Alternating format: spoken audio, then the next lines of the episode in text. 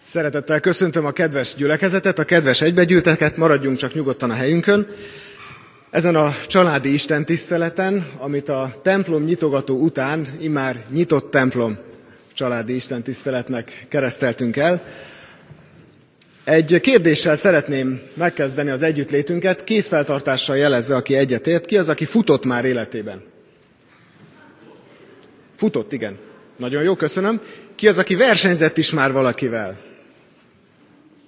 Picivel kevesebb. Ki az, aki szeret versenyezni? Kezed föl. Ú, még kevesebb. Na jól van. Mit gondoltok, a gyerekek szoktak versenyezni? Szoktak, elárulom, szoktak. Tegye fel a kezét, aki úgy gondolja, hogy a felnőttek is szoktak versenyezni. Jó, és akkor most jön a, a lényeges kérdés. Ki az, aki úgy gondolja, hogy Isten szokott versenyezni? Vajon szokott-e Isten versenyezni? Majd megtudjuk az Isten tisztelet végére. Egy olyan verssel köszöntelek most benneteket, hangolódjunk rá az Isten tiszteletre, aminek az a címe, hogy futás. A gyerekekről, a felnőttekről és Istenről szól. Fut a gyermek a labda után, leszegett fejjel, tűzpirosan, se lát, se hal, csak egyre rohan. Guruló labda lett a világ. Szüntelen űzi, hajtja a vágy, száz utcán, téren, ezer veszélyen, millió anyai kétségen át. Gyönyörű szépen, s balga bután fut a gyermek a labda után. Fut az ember az élet után. Leszegett fejjel gyötri magát. Kincseit egyszer csak, hogy elérje. Kergeti álma, hajtja a vére, kenyér gurul a lába előtt, vagyon gurul a vágya előtt, hírnév, dicsőség álma előtt. Rohan utánuk éveken át, a fogyó úton, életen át, száz utcán, téren, ezer veszélyen, millió isteni bánaton át. Gyönyörű szépen, s balga bután fut az ember az élet után. Fut az Isten az ember után mert minden lát, és szánja nagyon, guruló szívét csak, hogy elérje, hogy fut utána, hull bele vére. Ott fut az utcán, ott fut a téren, egész világon, sok ezer éven, sok mérhetetlen, megérthetetlen, keresztre írott szenvedésen át. Hulló igével, kiontott vérrel, viszonzatlan, mély szerelmével fut az Isten az ember után. Hát az utánunk futó Istennel találkozhatunk itt most, Álljunk meg, nézzünk hátra, hogy ki jön utánunk, vegyük észre, hogy az életünkbe kivezetett minket, és kihívott, kivárt bennünket ide. Így köszöntöm szeretettel a keresztelős családokat is, ahol most a kisgyerekek életében talán most dördül el majd a rajtpisztoly, amikor Isten megpróbálja őket innentől utolérni. Bízunk benne és imádkozunk értük, hogy az életük egy pontján egymásra találhassanak az őket szerető Istennel a keresztelőre készülve és az Isten tiszteletünket megkezdve énekeljük el a 134. énekünk első két verszakát. 134. ének, első és második verse.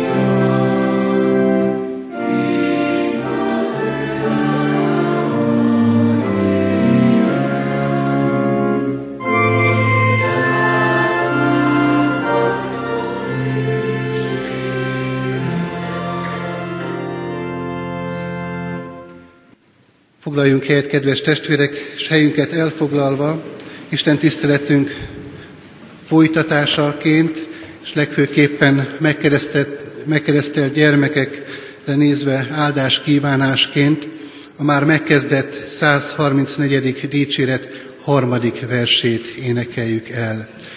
A harmadik vers így kezdődik, megáldjon téged az Isten.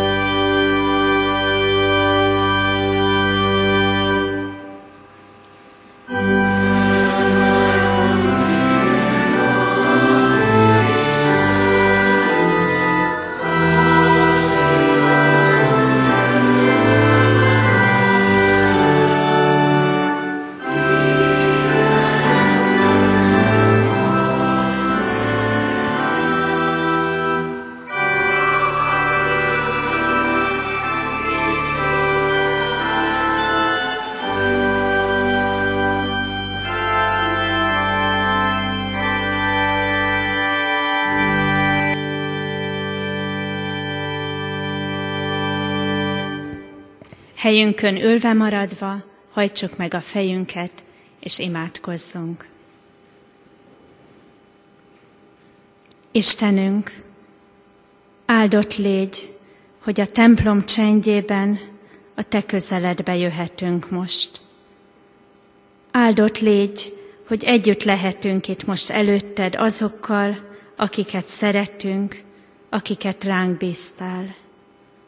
Áldott légy, hogy Te jól tudod és ismered az elmúlt hetünk minden örömét, minden fájdalmát, minden sikerét és kudarcát. Áldott légy, hogy ebben a csendben most közel jössz hozzánk, hogy értsük és megértsük a Te szavadat és akaratodat. Segíts most nekünk így figyelni rád. Amen. Egy fiatal nő várakozott egy repülőtéren, hogy felszállhasson a repülőgépre.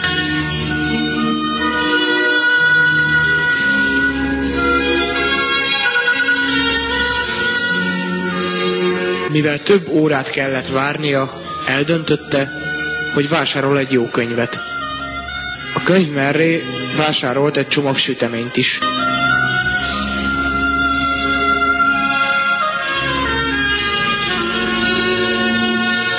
Leült a váróteremben egy padra pihenni, és olvasni kezdett.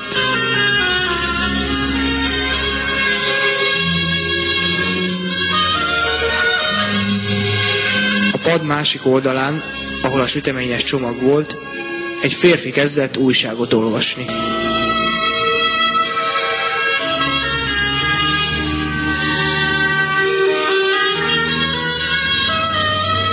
Ahogy a hölgy elvette az első sütit, ugyanezt csinálta a férfi is. A hölgyet nagyon ingerelte ez a magatartás, de nem szólt, csak gondolta. Milyen pimasság, legszívesebben pofon ütném.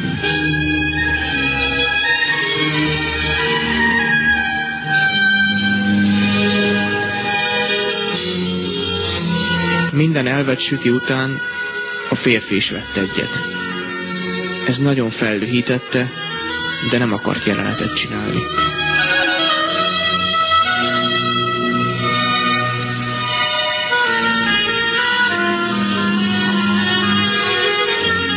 Az utolsó sütinél ezt gondolta.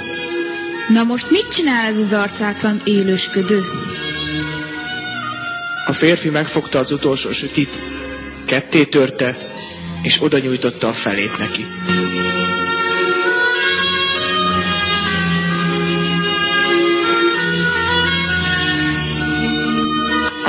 Jóból is megártasok. Kívül volt a hölgy. Villám gyorsan fogta a könyvét, a csomagját, és kirohant a felszálló pálya felé.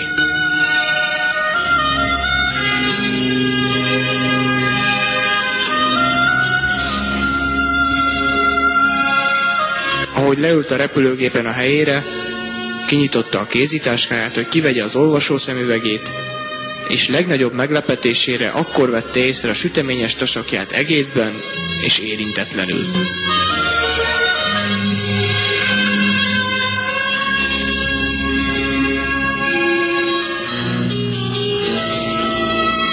Egyszerűen pocsékul érezte magát. Rájött a tévedésére. Teljesen elfelejtette, hogy a süteményes tasakját a kézitáskájába tette.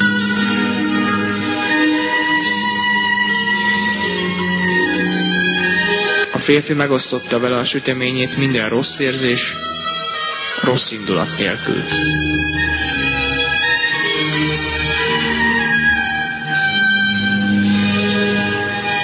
Szégyenkezve emlékezett vissza, hogy miket gondolt, és hogy ő nem osztotta volna meg a süteményét az ismeretlennel. Most már nincs alkalma, hogy tisztázza a helyzetet, hogy bocsánatot kérjen.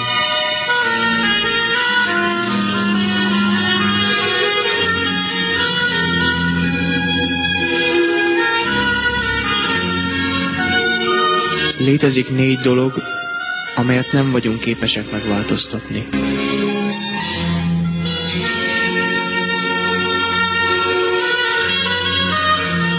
A kő nyomát, Miután eldugtuk.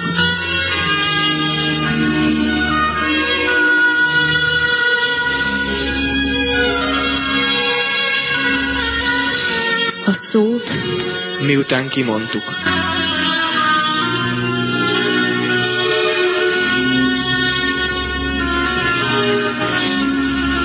Az alkalmat, Miután elszalasztottuk.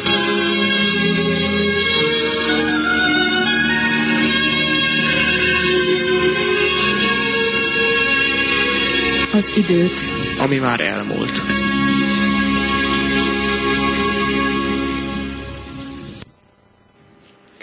Hallgassátok Isten igéjét, amely írva vagyon a Márk evangélium a 9. fejezet 33-tól 37. ige szakaszig. Az ige így szól. Megérkeztek Kapernaumba, és amikor már otthon volt, megkérdezte tőlük, miről vitatkoztatok útközben? Ők azonban hallgattak, mert arról vitatkoztak az úton egymással, hogy ki a legnagyobb. Jézus ekkor leült, odahívta a tizenkettőt, és így szólt hozzájuk. Ha valaki első akar lenni, legyen mindenki között az utolsó, és mindenki szolgálja. És kézen fogva egy kisgyermeket, közéjük állította, átölelte, majd ezt mondta nekik. Aki az ilyen kisgyermekek közül egyet is befogad az én nememért, az engem fogad be, és aki engem befogad, az nem engem fogad be, hanem azt, aki engem elküldött. Isten igéje tegye áldottá, hogy ne csak hallgatói és befogadói, hanem megtartói is lehessünk. Ámen. Kedves gyülekezet, kedves testvérek, az imént felolvasott bibliai történet Jézus életének egy mozzanatát tárja elénk, és egészen világos volt, hogy Jézus úton van tanítványaival együtt, egész pontosan Galileából Jeruzsálem felé tart, és Márk evangélista szerkesztése szerint arra lehetünk figyelmesek, hogyha nagyobb összefüggésben vizsgáljuk ezt a részt, hogy itt Jézus, miközben úton vannak, az útról tanítja a tanítványait. Egész pontosan két útról is beszél Jézus tanítványainak. Az igazsághoz az is hozzátartozik, hogy a tanítványok egyiket sem igazán értik. Az egyik út, amelyről Jézus szól, ő vele kapcsolatos, saját magával kapcsolatos, azt mondja, közeleg az az idő, amikor őt elfogják, amikor majd megcsúfolják, és amikor majd életét oda kell adni sokakért. De ez jelenti majd a világ számára a megoldást és a gyógyulást. Ez a kereszt útja. Háromszor is beszél Jézus tanítványainak erről az útról. A másik út, amelyről szintén tanítást ad Jézus, az a tanítványok útja. Beszél Jézus arról a tanítványainak, hogy őt követni, az nem könnyű feladat. Komoly lemondást, sőt áldozatot kíván.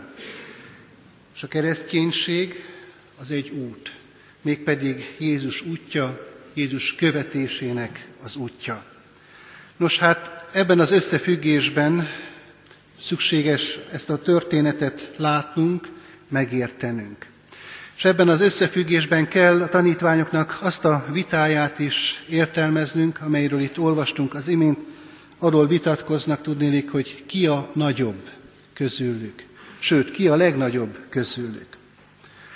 Beszéltünk az imént arról, hogy Jézus tanít maga nehéz keresztútjáról, tanítja a tanítványait arra nézve, hogy nekik is őt követve hasonlóképpen nehéz feladatokkal kell szembenézni. Nézzük most meg a világ útját, ennek a kérdésnek az összefüggésében, hogy mit is gondol a világ arról, hogy ki hogyan lehet első.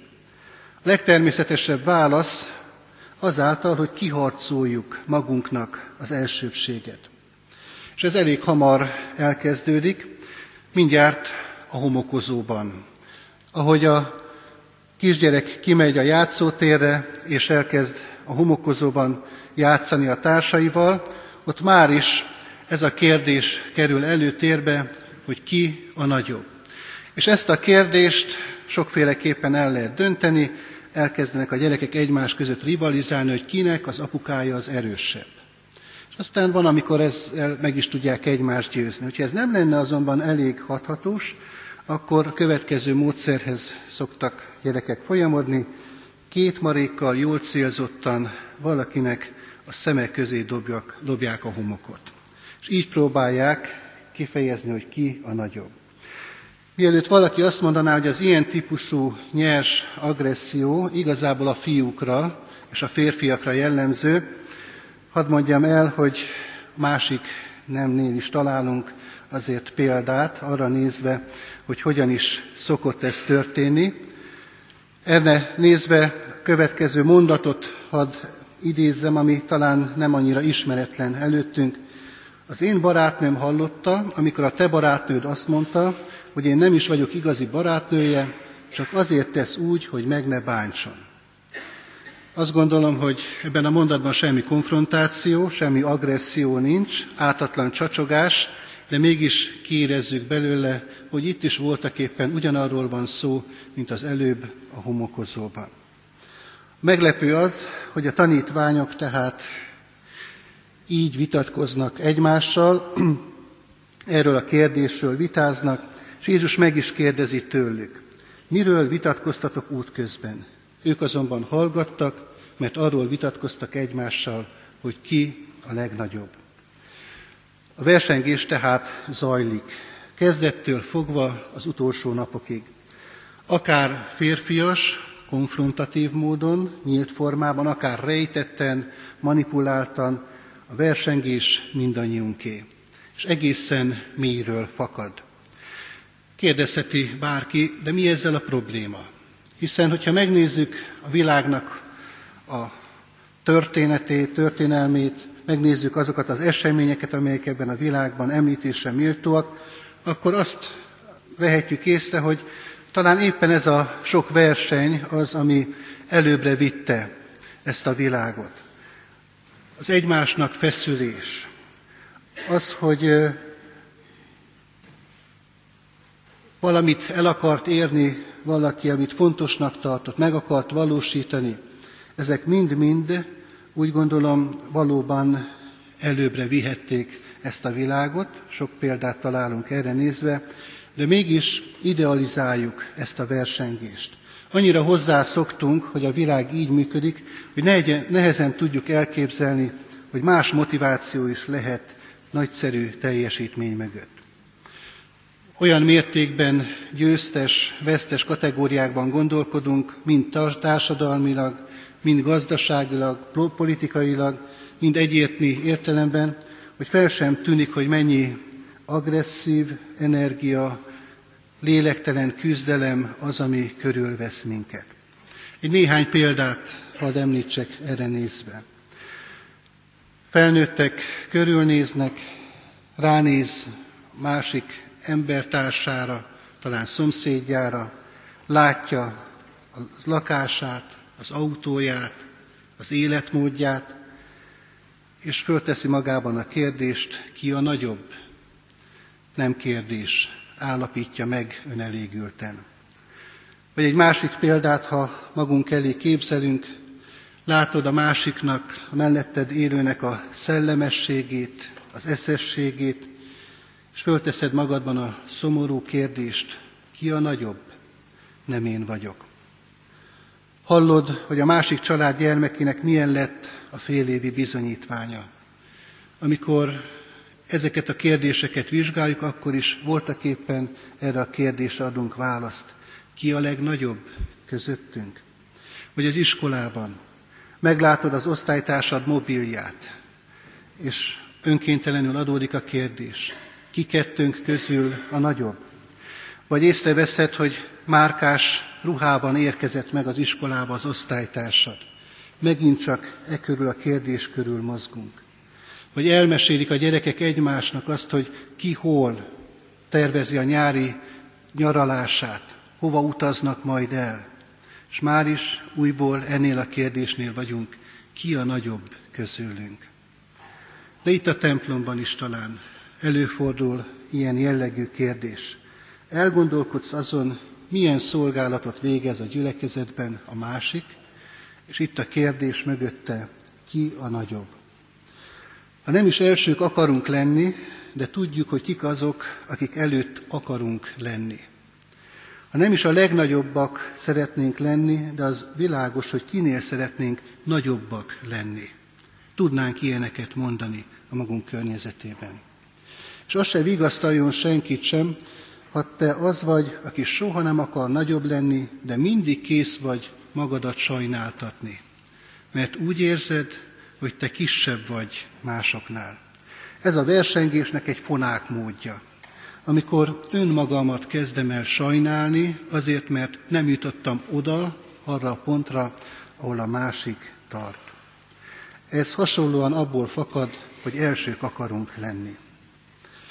A világ útját nagyjából így jellemezhetjük. Ezek után nézzük meg, hogy Jézus útja hogyan írható le. Azt mondja Jézus, az utolsó az első. Tehát már is le kell, hogy szögezzük, Jézusnak nincs ellenére az, hogy első akarsz lenni. Ő maga tanít ezzel kapcsolatosan, hogy legyetek elsők. De hogyan? Úgy, hogy készek legyektek utolsók lenni, mindenki szolgájává lenni. Hangsúlyozni szeretném, hogy Jézus nem azt mondja a tanítványoknak, hogy ne akarjanak elsők lenni, de megmutatja azt az utat, amely egy feje tetejére állított világba hívja őket. Az Isten országának a rendjébe. Az utolsó és a szolga az első, mondja Jézus. Ha Jézus követői vagyunk, arra hivattunk, hogy elsők legyünk azáltal, hogy mindenki között az utolsók, és mindenki szolgái vagyunk. Önkéntelenül adódik a kérdés, hogy életszerű-e Jézusnak ez a hívása. Ahogyan erről már korábban említést tettem, korunk a nyers erő és a puszta hatalom világa. Néhány évtizeddel ezelőtt, vagy pláne egy évszázaddal ezelőtt még volt helye ennek a fajta gondolkodásmódnak. De ebben a mai modern, sőt posztmodern világban minden fordítva van. Nincsenek igazi értékek, nincs egyértelmű értékrend, hanem aki, amit fontosnak és e, szükségesnek tart, az szerint éli az életét. Ettől ilyen bonyolult ez a világ, amelyben élünk. És ebben a bonyolult, kiszekusza világban Jézus egészen egyszerű példát állít.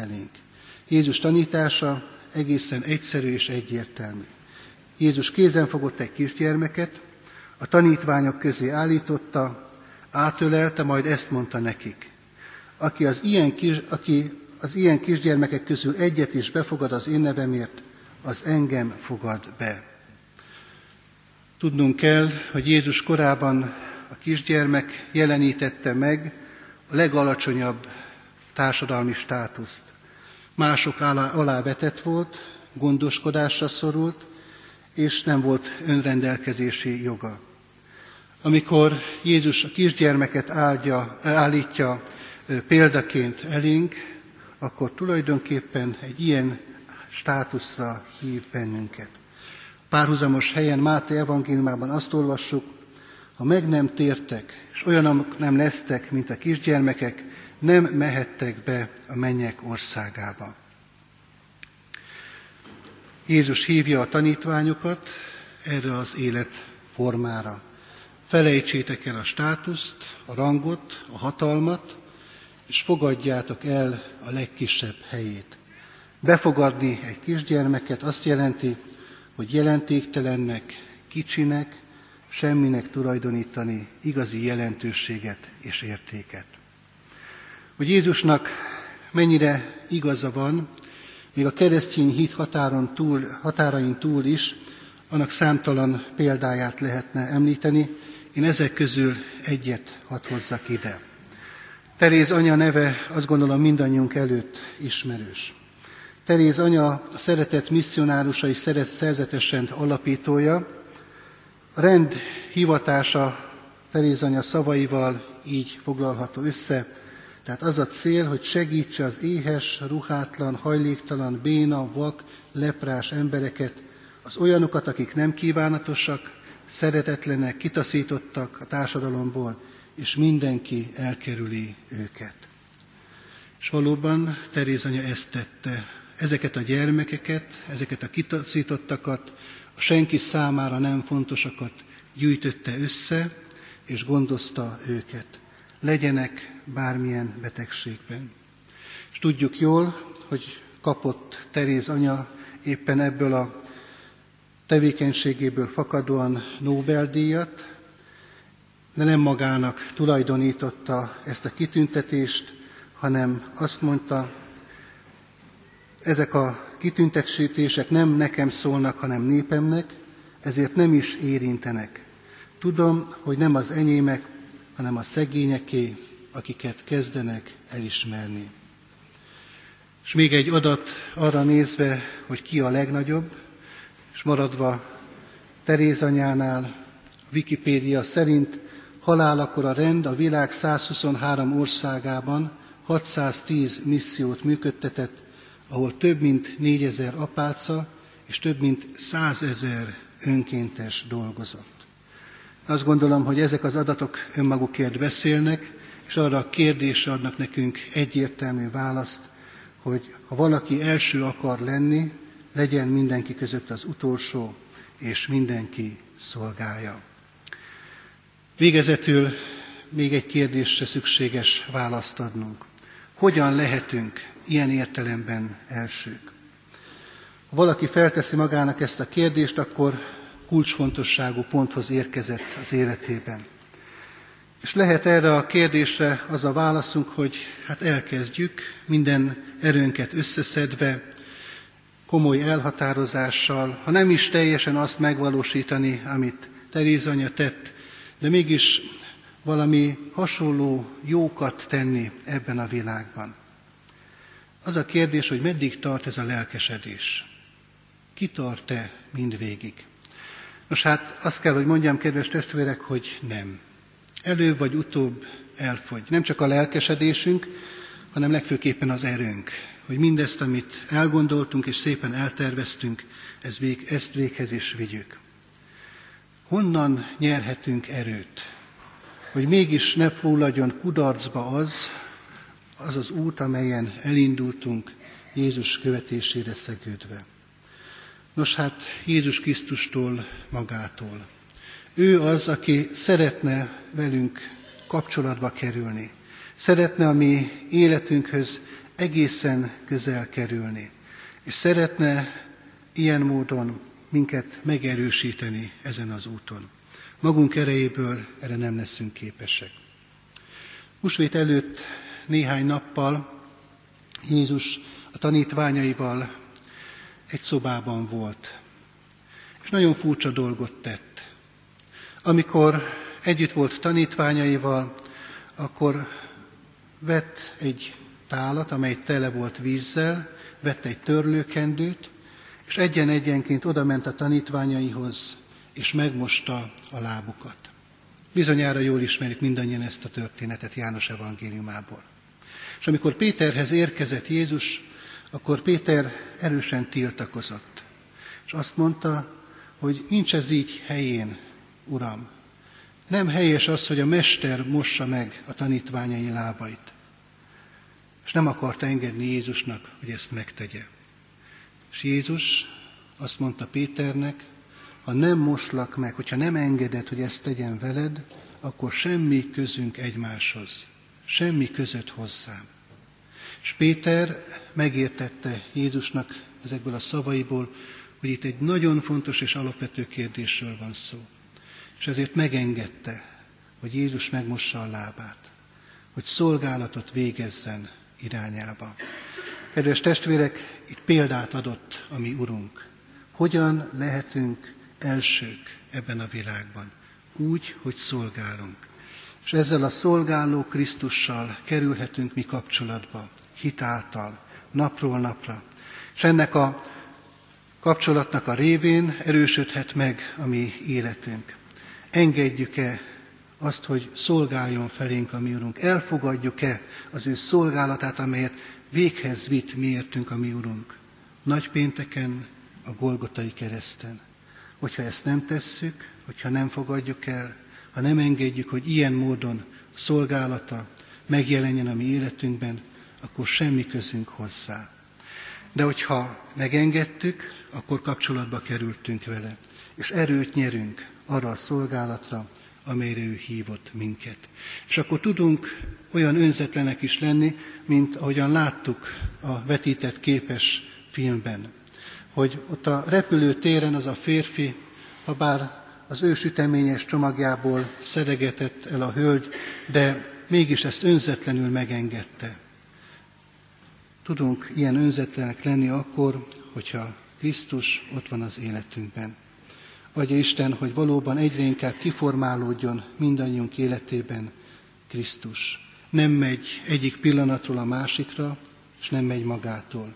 De hogyha Krisztust követjük, akkor megértjük, mit jelent úgy elsőnek lenni, hogy közben szolgálunk mások felé.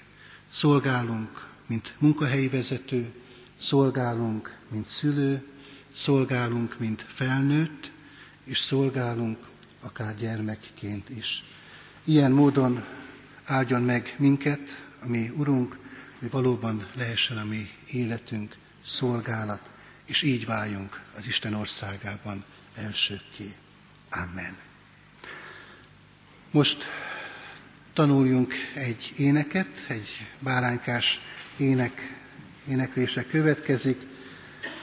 Kérem a ifjúsági zenekar tagjait, hogy segítsenek ezt az éneket megtanulni. Áldás békesség, sziasztok! Most egy éneket fogunk megtanulni. Először bemutatjuk Judittal, és aztán pedig két soronként fogjuk ezt az éneket megtanulni. Megmutatjuk. valahogy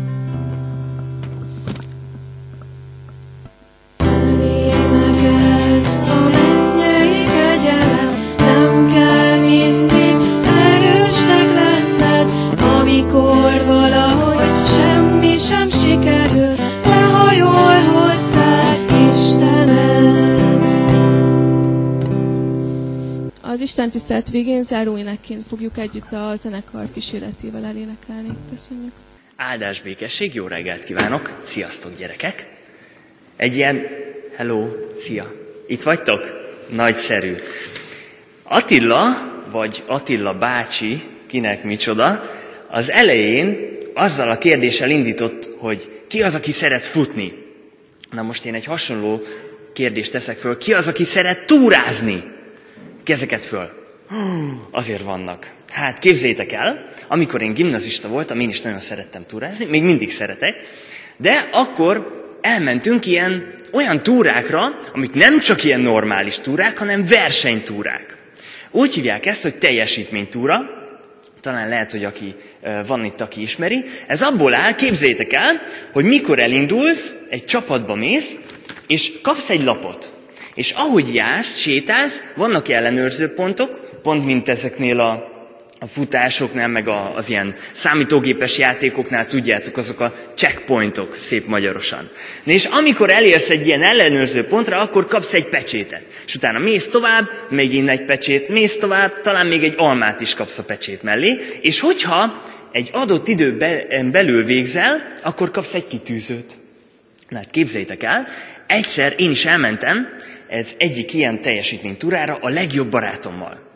És ahogy sétálunk, sétálunk, sétálunk, tudjátok, mi történt? A barátomnak meghúzódott a lába. És azt mondta nekem, hogy á, Viktor, én ezt nem bírom, nem fogom végigbírni, hadd menjek vissza. Hm. Most megkérdezem tőletek, ki az, aki azt mondta volna, ti mit tettetek volna a helyembe? Ki az, aki azt mondja, hogy igen, nem érdekel ez engem a verseny, visszamegyek. Ki az, aki visszament volna a barátjával? A legjobb barátod ott van, és visszament volna. Oké? Okay? Ki az, aki azt mondta, hogy hát, igaz, hogy ugye a barátom vagy, de azért nagyon szeretném ezt a versenyt megcsinálni, úgyhogy hát akkor szerintem hazatalálsz. Ki az, aki ezt mondta volna? Aha. Na szerintetek én melyiket mondtam?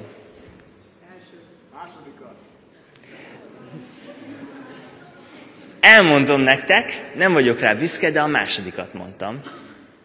És a legjobb barátomat ott hagytam. Képzeljétek el.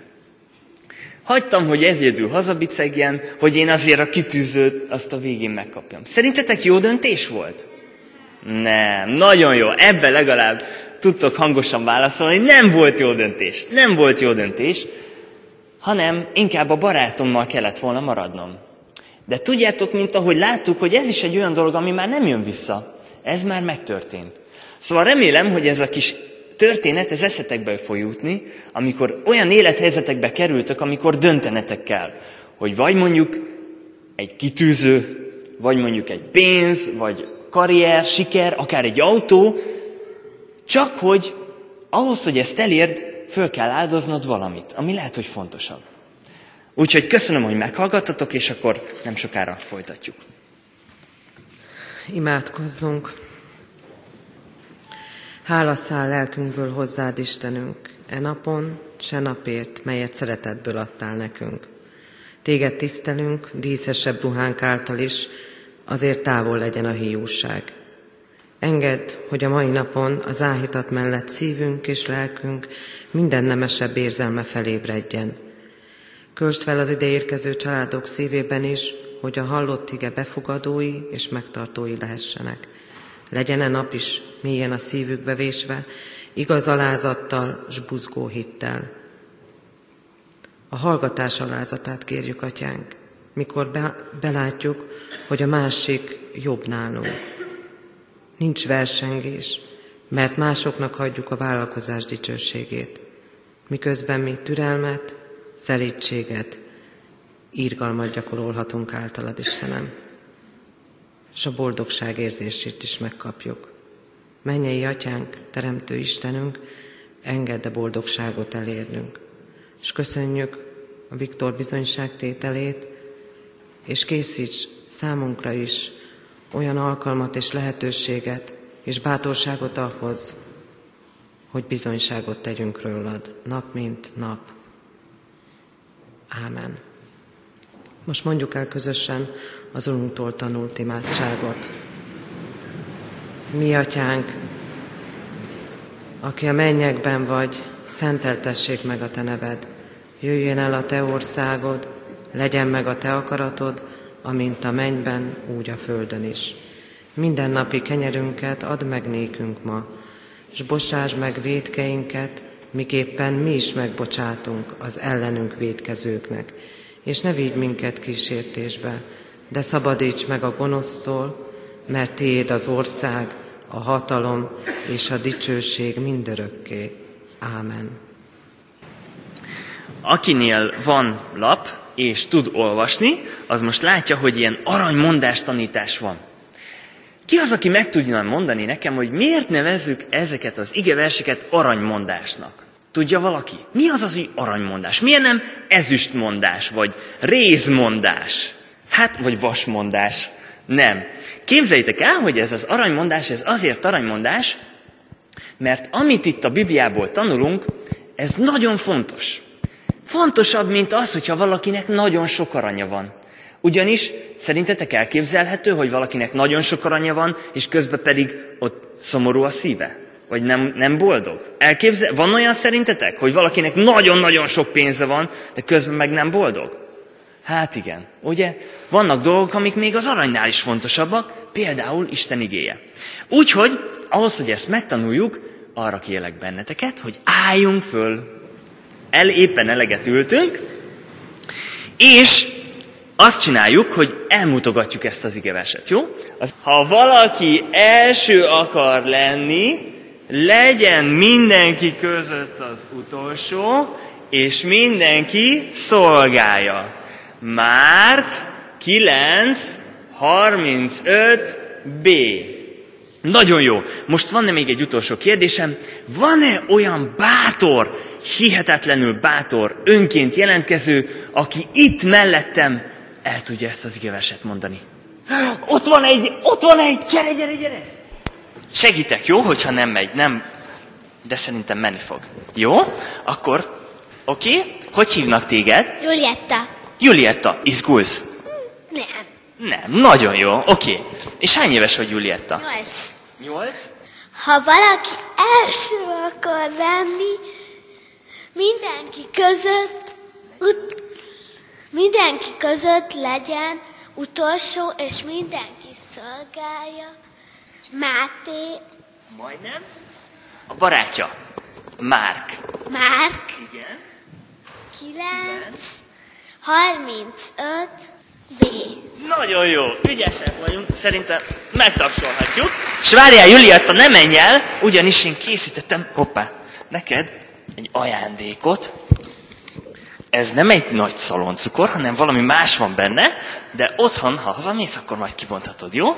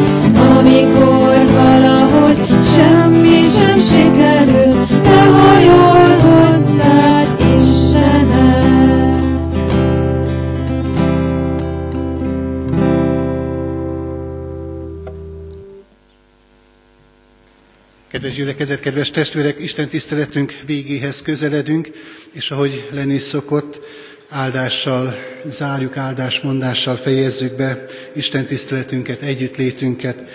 És a családi Isten tiszteleteinken megszokott formában tegyük ezt, álljunk föl a helyünkről, fogjuk meg egymás kezét, és így közösségünket is egymással kifejezve, és egymásnak mondva az áldást, utánam mondjuk majd az áldás szövegét.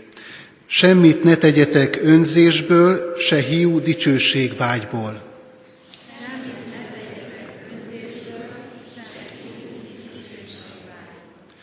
hanem alázattal különbnek tartsátok egymást magatoknál.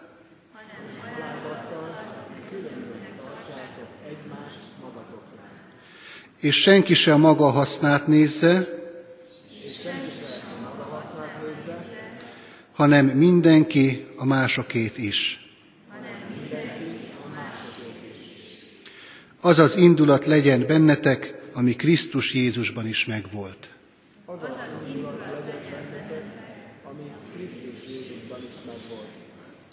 Amen. Igen. Isten áldjon meg mindannyiunkat, kívánok mindenkinek áldott, szép vasárnapot, áldásbékességet kívánok.